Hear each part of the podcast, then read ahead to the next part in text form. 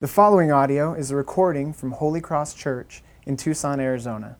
For more audio and information, please visit holycrosstucson.com. First Peter uh, will continue in our, our passage in chapter 3 um, w- by addressing husbands now. Last week we addressed wives as the gospel changes and it shapes, transforms our social relationships with government, with our, uh, in our workplace, in our neighborhoods, and even in our marriage. And by addressing husbands, Peter rounds out his discussion on submission, on authority, and leadership in relation to God's people and the people that God's placed in our lives. And I mentioned last week that the instruction Peter gives to wives is six verses, and the instruction that Peter gives to husbands is one verse.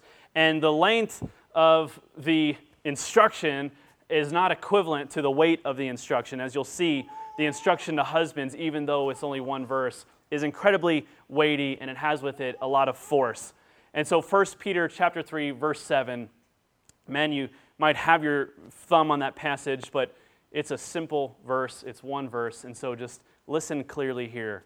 Likewise, husbands, live with your wives in an understanding way, showing honor to them, to the women, as a weaker vessel, since they are heirs with you of the grace of life, so that your prayers may not be hindered. So, the path of a Christian life is no different for the husband and the wife. Both are called to follow Christ out of obedience and submission to Him. Both are called to extend grace to one another uh, when they are wronged and offended. Both serve one another in their marriage relationship. But since the husband's role is different, the way he serves will be different. The wife is called to be submissive to her husband, and the husband is called to honor his wife. And so, husbands are called to exercise a certain kind of leadership in the home. And here, Peter elaborates on what this kind of leadership is. It's a kind of leadership in which wives will thrive. Wives and children and the home will thrive under this kind of leadership that Peter lays out. And so, there are four vital points that emerge from verse 1. The first one is husbands, live with your wives. Isn't this an interesting place to start? Live with your wives. Living with your wife is, is first and foremost something that you do. It's not just something that happens to you. Marriage is, is not just something that happens, marriage is something that you do.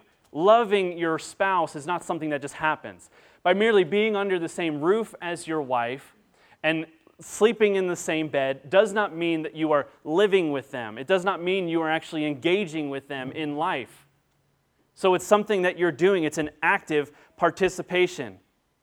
Understanding your wife is not something that just happens by being roommates with them for a very long time. And maybe you have felt that frustration. You've been married for 10, 20, 40 years, and you're still, why don't I understand where she's coming from? Because understanding your wife doesn't happen, it's something that you do live with your wives. Sometimes a husband doesn't make a decision until, he, until the wife reminds him that he ought to do it. Think of this word, the word let's. Who uses that word more in your home? Let's. Is it the wife or is it the husband? Let's go out to dinner tonight. Let's put our phones down. Let's cuddle. Let's play with the kids. Let's really stick to our budget. Maybe that's the, maybe the husbands are saying that one. I don't know. maybe it's maybe it's the wife. Who says the word "let's" more in your home? You see, whoever says that word "let's," that's a, that's an element of leadership. That's an es- essential element of Christ-like husbandry is to take initiative, is to engage, is to initiate in that. The idea of this kind of initiative is a pursuit that is personal and emotional and physical and relational. It's a specific commitment to actively love your wife where she is right now in your life. So Peter is saying, live with your wives. Engage in this sort of leadership in your home by being committed to the well being of your wife right where she is right now in her life. Not where you want her to be in five years from now or 10 years from now, but engaging with your wife in her life today. And the manner in which Peter says that we ought to engage is here in the second point in an understanding way, accord, uh, literally according to knowledge. Men should know their wives. Men should understand their wives. Men cannot excuse lazy leadership by claiming ignorance. I don't understand women. Let me address that phrase because this is an important one, probably one that you have said if you're a guy, that you have said if you're a husband, you've said this about your wife. I don't understand women. But here's a good, here is a good, uh, um, I don't know, here's an encouraging word. You don't have to understand women. You have to understand your wife. I don't get women, man. You don't have to get women. Get your wife. Know your wife. The husband must dwell with his wife as the one who knows her needs, knows her thoughts, recognizes her nature and her feelings. So, men in this way are, are scientists with a very specific field of study. Peter says, Know your wife. You don't have to know women in general. You don't have to be a, a, a, science, a scientist of, of women ideology and philosophy, but your wife, know her. Get to know her. Let her be this narrow field of study. Understand her. Get to know her preferences, her likes, her dislikes, her pains and her joys, her moods. So, to what end, you might think? To the end of being able to love and care for her like Jesus. So godly leaders don't wait for things to happen. Godly leaders uh, engage and take initiative. And the Bible talks about this role as the husband as, as a head, the head of his wife and head of the home. And so the headship of a husband is this picture of the headship of Christ that he has in the church, who he sought after, who he pursued, who he laid down his life for, so that we, the church, could have a relationship with Christ, that we might be in this bond of unity and friendship and intimacy with him this role of leadership, this unique role of leadership that God is, has honored men with, is so that we could care for our wives as Christ does for the church. How does a, how does a man get this? How do we do this? How can we live with our wives in an understanding way? How can we get to know who they are? It is gained through two efforts. The first one is through a thoughtful study of God's Word. How can we know what God desires of us as husbands and how we ought to love our wives unless we get to know God's design for marriage, His heart for marriage, His purpose in marriage, His hope for marriage?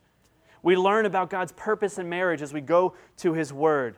And the second effort is through an unhurried time of private fellowship with your wife. And by doing this, you will get to know her, you will pursue her, you'll learn about her pains, her joys, her feelings, her strengths, and her struggles. And so, without these two things, a, a husband is constantly in a crisis mode of understanding their wife. You see, without a thoughtful study of God's word and an unhurried commitment to relational, uh, relationally getting to know their wife, men are always going to just respond in crisis. We are always going to be reactors rather than initiators. Here is what the crisis might look like. The wife says this I really need some help around here. And the husband says, Just tell me what to do. And I, honey, you know, you tell me what to do, and I will help. I'm here to help. I will here to support you. Let me know. Anytime you tell me to do anything, I will jump right in and help. That's not leadership. That is crisis mode participation. It is men saying, The way that I will lead is I will lead in a crisis. I will lead uh, when you tell me what to do. But a husband to live with his wife in an understanding way is to anticipate the challenge, anticipate the struggle, anticipate the frustration, and engage in that. Husbands are often ready and willing to offer help, but we're not called to help, we're called to lead. Are you a forever student of your wife? Are you a forever student? What is this is what that means to live with them in an understanding way, to be a forever student. Even maybe you should keep a file. keep a file. Does not appreciate sarcasm. Check. and by the way, I, I, I, asked my wife to serve in the nursery today um, so that I would not incriminate myself.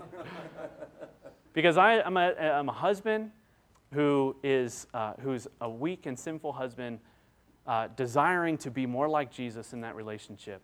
I am not one who has perfected this. I'm not one who is on the other side of this, now speaking to husbands, uh, knowing what I'm talking about. I'm one as, pre- as coming to God's word, seeing my failures and weaknesses, embracing and affirming God's call in my life, and engaging in that with courage. And I hope that you will do the same. How can we do this together? Keeping a file on our wives, and I don't mean like, well, yeah, literally, it can be a great thing. Taking note.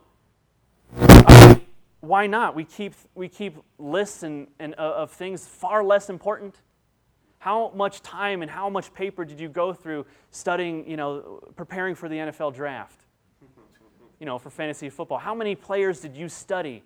Their injury reports, their strengths, their weaknesses, their scouting report. How much did you study so that you could play a game?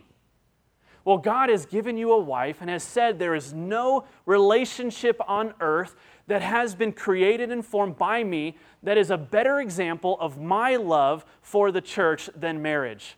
How much more than studying uh, the NFL draft and the, the scouting report should we study and know our wives to the end of loving them well and engaging in that lifelong process of joy and honor and glory to God? We take notes on far less important things. How much time do you spend learning the manual of that multifunction drill or that, you know, the nose trimmer that you got? Man, this is sweet. I got to figure out how to use this and all the all its functionality. Okay, when do I charge it? And you're thinking, Pete, men don't read the manuals. But I read the manuals. I, I study these things. So I ask you, how is the missus? I mean, seriously, how is she doing?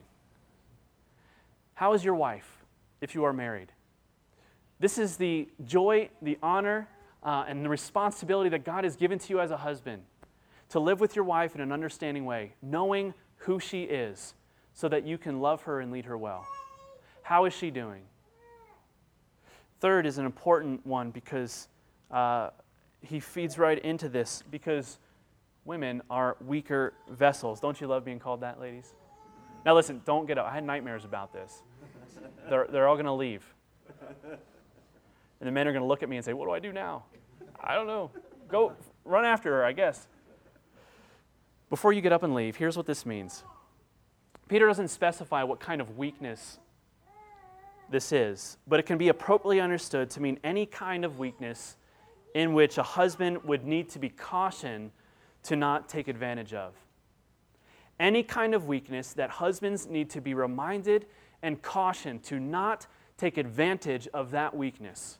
It could mean physically, you know, following this command to live with wives in an understanding way as the weaker vessel is counterintuitive to how husbands and most men will live because men at a very early age are trained to exploit weakness rather than to honor weakness. Vessels is used in Scripture often to mean the body, it's a jar or it's a canister. It's often used to refer to the human body. And Peter is simply meaning this, and it's a general term because I know it's not ex- exclusive or exhaustive to women, but generally speaking, women are physically weaker than men. There are many exceptions, but generally speaking, men are larger and stronger than women. In the middle of the night, you're laying in bed and you hear out in the living room or kitchen a window break. Who's getting up? It's going to be the men, most likely. It is going to be the man who is expected to get up and to rush into that danger because he is more physically stronger. And dumb. I keep telling you know, don't, don't run. You don't run to the noise. Scripture never tells us that women are weaker morally or mentally. Scripture never allows us permission or reason to believe that women are morally, spiritually, mentally weaker. The Bible tells men to do something that is 180 degrees outside of their carnal and natural bent, and that is to honor weakness. You see that gap in left field? Hit the ball there in football, here, take the ball. You see that skinny kid? Run through him. Men, as early on as young boys, we are taught to exploit weakness. And these aren't bad things in its essence in sports and in other ways. These aren't bad things to exploit weakness. But Peter is saying you're going to have to do a 180 when it comes to loving your wife like Christ and living with her in an understanding way and honoring her as a weaker vessel. Instead of exploiting weakness where your wife is weaker than you, you must honor her. See, it can mean physically, it can mean emotionally. Women, women generally have a greater emotional sensitivity. I say generally because this is not the case in our home, for instance. However, while emotional sensitivity is a great strength, well, I keep telling Janae that, it also means that wives and sometimes husbands are more likely to be hurt by conflict in marriage or, in, or by inconsiderate behavior of their husbands. Women are generally more likely to be hurt by, by negligence, by insincere or inconsiderate words or actions. When your wife shows weakness in that area, if you do anything but honor it, you're dishonoring God and your prayers are hindered. We'll get to the prayers thing in just a minute. Do you, do you read that? Do you hear that? When we see, when husbands see the weakness of their wives, if we do anything but honor it, we're dishonoring God. What does this mean to honor? Well, at a, at a bare minimum, it means that husbands never bully, never threaten, never shove, never hit their wives, nor should they ever demean them for being weak or slow physically or emotionally. What else does it mean? The phrase is honor honor the woman. Now he's obviously talking about the wife. But he doesn't he takes a change here. He, you know, he's talking about the wife, the wife, the wife, and then he says the woman. And so he changes his word and what he's using to refer to uh, the wife. He could just say, show honor to your wife, but he says, show honor to the woman. It translates literally as show honor to the feminine one. This is startling to the readers. In the Greek world, for instance, the feminine was inferior. In the Hebrew culture, being woman was often despised and outcast. And in the theme of living countercultural and being a witness of the hope and the wisdom and the humility of, of Christ in our world around us, Peter says that a woman's femaleness should elicit honor from their husband. The fact of their femaleness, not just that they're your, they're your wife, but the femaleness of how they are made in the image of God should elicit honor. It could easily mean this don't treat your wife like a guy. And do not get down on your wife when she doesn't act like a guy, or think like a guy, or treat you like you would hope a guy would treat you. Christian husbands should not be harsh, harsh or fill their marriage relationship with criticism or conflict, but instead should be positive and affirming. This kind of leadership is servant leadership. It is honoring the femaleness of how God has made our wives. Honoring includes utilizing the strengths of your wife. Honoring doesn't just mean honoring their weaknesses, but it means honoring their strengths. If you dismiss the value that your wife brings to the table and to your family, you put yourself at a huge disadvantage. So the leaders of the husbands, so the, the leaders of the husband's efforts in the home are not, the leadership is not there to establish leadership, to establish authority. Rather, the authority that is given to the husbands is given by God to create an environment in which the wife will thrive, in which the children will thrive in Christ likeness, where they are utilizing their strengths for the glory of God and the joy of the family. And fourth, marriage believers are joint heirs of the life giving grace of Jesus. By going here, he is saying, with all this talk about husbands and the role of husbands, the leadership of husbands, let's remember something of the utmost importance when we're talking about the role of the husband and the role of the wife. The cross of Jesus, where he died for our sins, is the great equalizer. Marriage is a union of two weak and sinful people, even if we are weak and sinful in different ways. Peter is saying, let's remember. Let us, let's remember that it is, we are not talking about one who is morally strong and one who is morally weak, and so exercise leadership and authority in your home because you know better, husbands. He is saying, let's remember that you need the grace of God as much as your wife, and you are heirs, joint heirs in this gospel blessing. The grace of God is both a relational hope and it's a relational fuel for the godly marriage that is given to husbands. A relational hope in this way. He describes it earlier in chapter 2. He bore him he himself bore our sins in his body on the tree that we might die to sin and live to righteousness. By his wounds you are healed. Christ gave himself for the penalty of our sins. We have God's acceptance.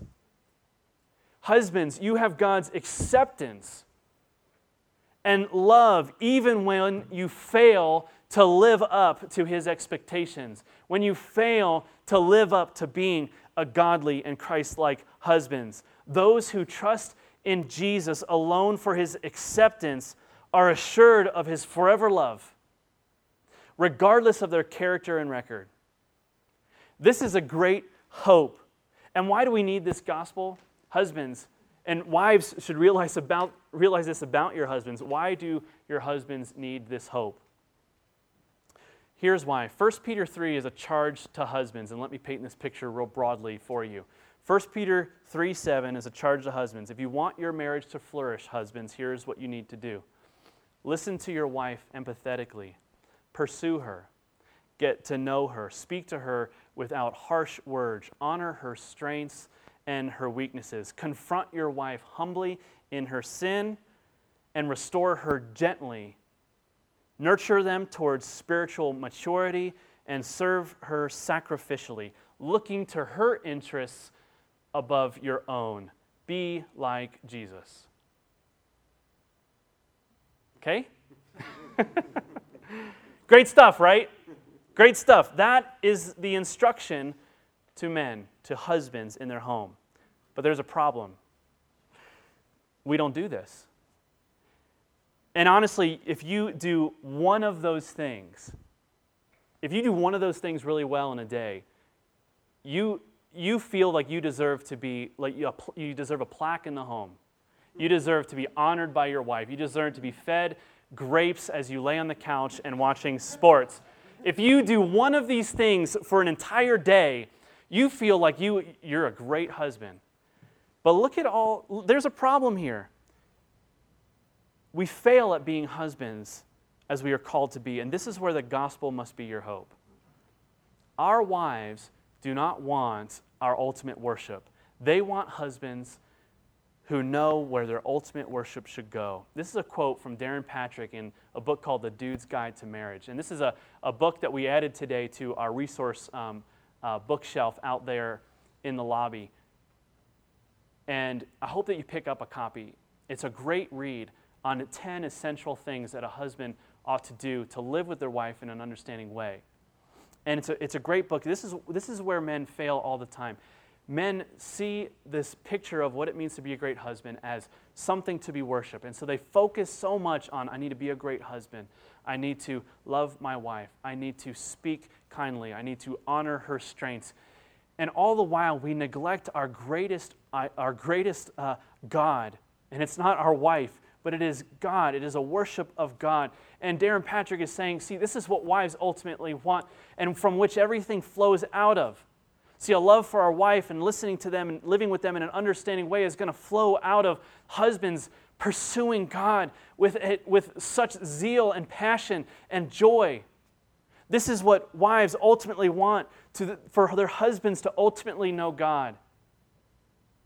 And then, as an overflow of that relationship, they're serving their wives and loving their wives. Jesus is your Savior, men. Jesus is your God. Jesus is your example and the perfecter of your faith. Jesus will never fail you. Jesus, ladies, is the only husband who is perfect. our effort to be a good husband or our wives or our effort to be a good wife is not our ultimate goal. It is not our ultimate treasure. For they will fail us. Husbands, your wife will fail you. Wives, your husband will fail you. They do every day. But when we worship God and through the righteousness of Christ, we will experience marriage as it's intended to be, and that's the only way. So it is this relational hope. Where is your hope, husbands, to be the husband God desires you to be? It is through pursuing God as your greatest treasure. And then that relationship informing how you will love your wife. That's your hope because you are a failure. I am a failure when it comes to being a husband.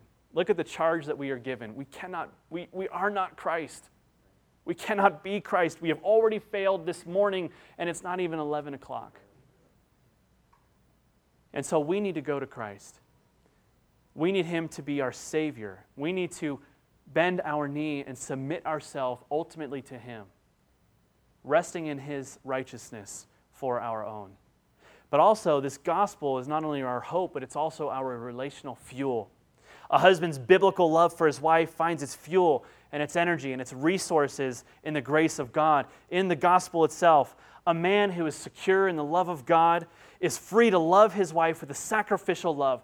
A husband who knows that he has been born again to a living hope that is undefiled and unfading and imperishable and that's held in heaven and secure in heaven until he gets there with Christ can love his wife, can give, can spend, can empty himself and pour out his life for his wife and die for his wife as Christ died for the church, knowing that he's going to be okay. And a husband who loves God ultimately will be freed up to say, I don't need you to be my God. I don't need you to be perfect. I don't need you to be the best wife that I hope that you will be. Because my hope is in Christ and it gives me this fuel to love you, to sacrifice, to spend, to pour out my life for you, to die. Because I have a hope that's unfading. When a man and a woman marry, they are pledging to stop viewing themselves as merely individuals and, are, and to pledge to start seeing themselves as a unified couple, pursuing the treasure of Christ together. Think of the opposite. If a man is not secure in the grace of God, he will need to exercise an unloving control over his wife through relational, through sexual, through emotional manipulation. A husband who does not find his security and his hope in what Christ has done for him will need the wife to be all those things. I need you to feel good about me sexually. I need you to feel good about me through the words that you say. I need you to feel good about you, the way you look at me relationally so they can, men can control their wives. And there's, a, there's an elevated level of jealousy and harshness and bitterness and resentment. But when a husband, his hope is in Christ and what he's done for him, the husband is free to love the wife. To put it in the simplest terms, sin makes us selfish, but the gospel makes us selfless. The gospel frees us. It is relational fuel to love our wives well. And so Peter is stressing this mutual uh, mutuality of the relationship. The wife may be generally weaker in physical strength, but her role in the gift of God's grace is no sense weaker than the husband's. The Christian wife is a living stone that God is using to be that is being built up into a spiritual house as we read several weeks ago. And the honor that husbands give to their wife is not because they have an equal share in the marriage, but because they have an equal share in the grace of God as one of God's holy people and holy children.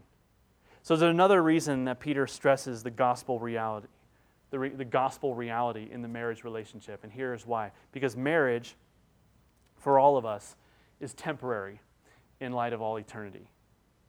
The truth is, your relationship with Jesus will outlast your relationship with your wife.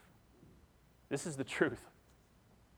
And I don't mean because it ends in divorce or death. I mean because our relationship with Christ is meant to outlast our relationship with our spouse. Our relation, our marriage with our wife does not continue in all of eternity. For we are the bride of Christ, and we will be married. We are neither given to marriage nor we are married. We are married to Christ as our as the bride.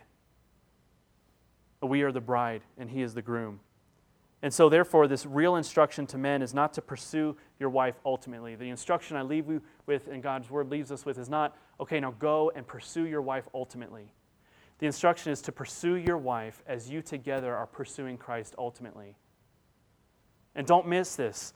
You can find fun, I hope as an application of this, you can find fun new date nights to, to do with your wife. You can spice up your sex life. You can go on new adventures together. You can get couples tattoos or I don't whatever. you can do these things. You can you can be a better husband. But what you you and your wife crave more than anything else is ultimately is to be intimately close to God who made you and loved you and loves you still. And if that relationship is right, you won't need to demand from your wife what only God can give to you. Pursue your wife as you pursue Jesus so that your prayers will not be hindered. Let's pick that up and finish with that because this is profound. There is a way that a husband can live with his wife that will clog his prayers. This is crazy thinking. There's a way then that a husband can live with his wife that will unclog his prayers. The expression of your faith in Jesus becomes hollow and fake if it is not expressed to your wife. You say, My husband's a godly man. My husband loves Christ. My husband is a, a, a good man. He just doesn't love me well. Your husband's not a godly husband. This is so profound that we that the, the relationship, the most ultimate human relationship that, that God will give to a husband to express the gospel truth and to apply what he believes in the confession of his faith is his wife. And if you're not doing that to your wife, if you're not living with your wife in that way, then the Bible says, in a way, your, your prayers are hindered. God is so concerned with how a husband treats his wife that he will interrupt his relationship with the husband in a certain way until that husband repents of his sins and does as he should do. And this is, the Bible says, it's a, it's a fatherly way of a fatherly, loving kind of discipline that is for our good, husbands. It is for our good that God does this. Take time to maintain a good marriage, take time to invest in your marriage. Your wife will thrive under your leadership, and it is a kind of grace motivated effort that glorifies God and is pleasing to Him. Here are some great questions that you guys can talk about, you and your wife can talk about. Men, initiate with your wives on the ride home, tonight, this week. Find ways to ask questions throughout your, throughout your week together. Three, que- three questions. Husbands, ask this of your wives How can I initiate with you better? How can I not wait until things are in crisis mode for me to act, but how can I initiate? And what areas can I help and initiate and engage in our life so that you can thrive under that? Second question How can I seek to understand you? How are you in what areas of our marriage can I understand you better and understand how you feel and how you act and why you do what you do? What frustrates you the most and how I react to how you're feeling? And thirdly, how can I honor you? How can I utilize your strengths in our marriage? How can I humbly uh, submit to your counsel and utilize what you bring to our marriage for the for the thriving of our relationship and our family? How can I honor you in your weakness? Do I make fun of you too much? when you do something, you know, do I make fun of your physical weakness? Do I make fun of your emotional weakness? How can I honor you in those times when you're feeling weak, when you're feeling hurt? And how can I use you to make our family better using your gifts and your strengths? Man, can you ask those three questions? Can you go from here? You do that with humility, God will honor that. And as you're a praying husband before the grace of God, recognizing that Jesus is the only perfect husband, He'll strengthen you, He'll empower you, He will bless your marriage. Let's pray.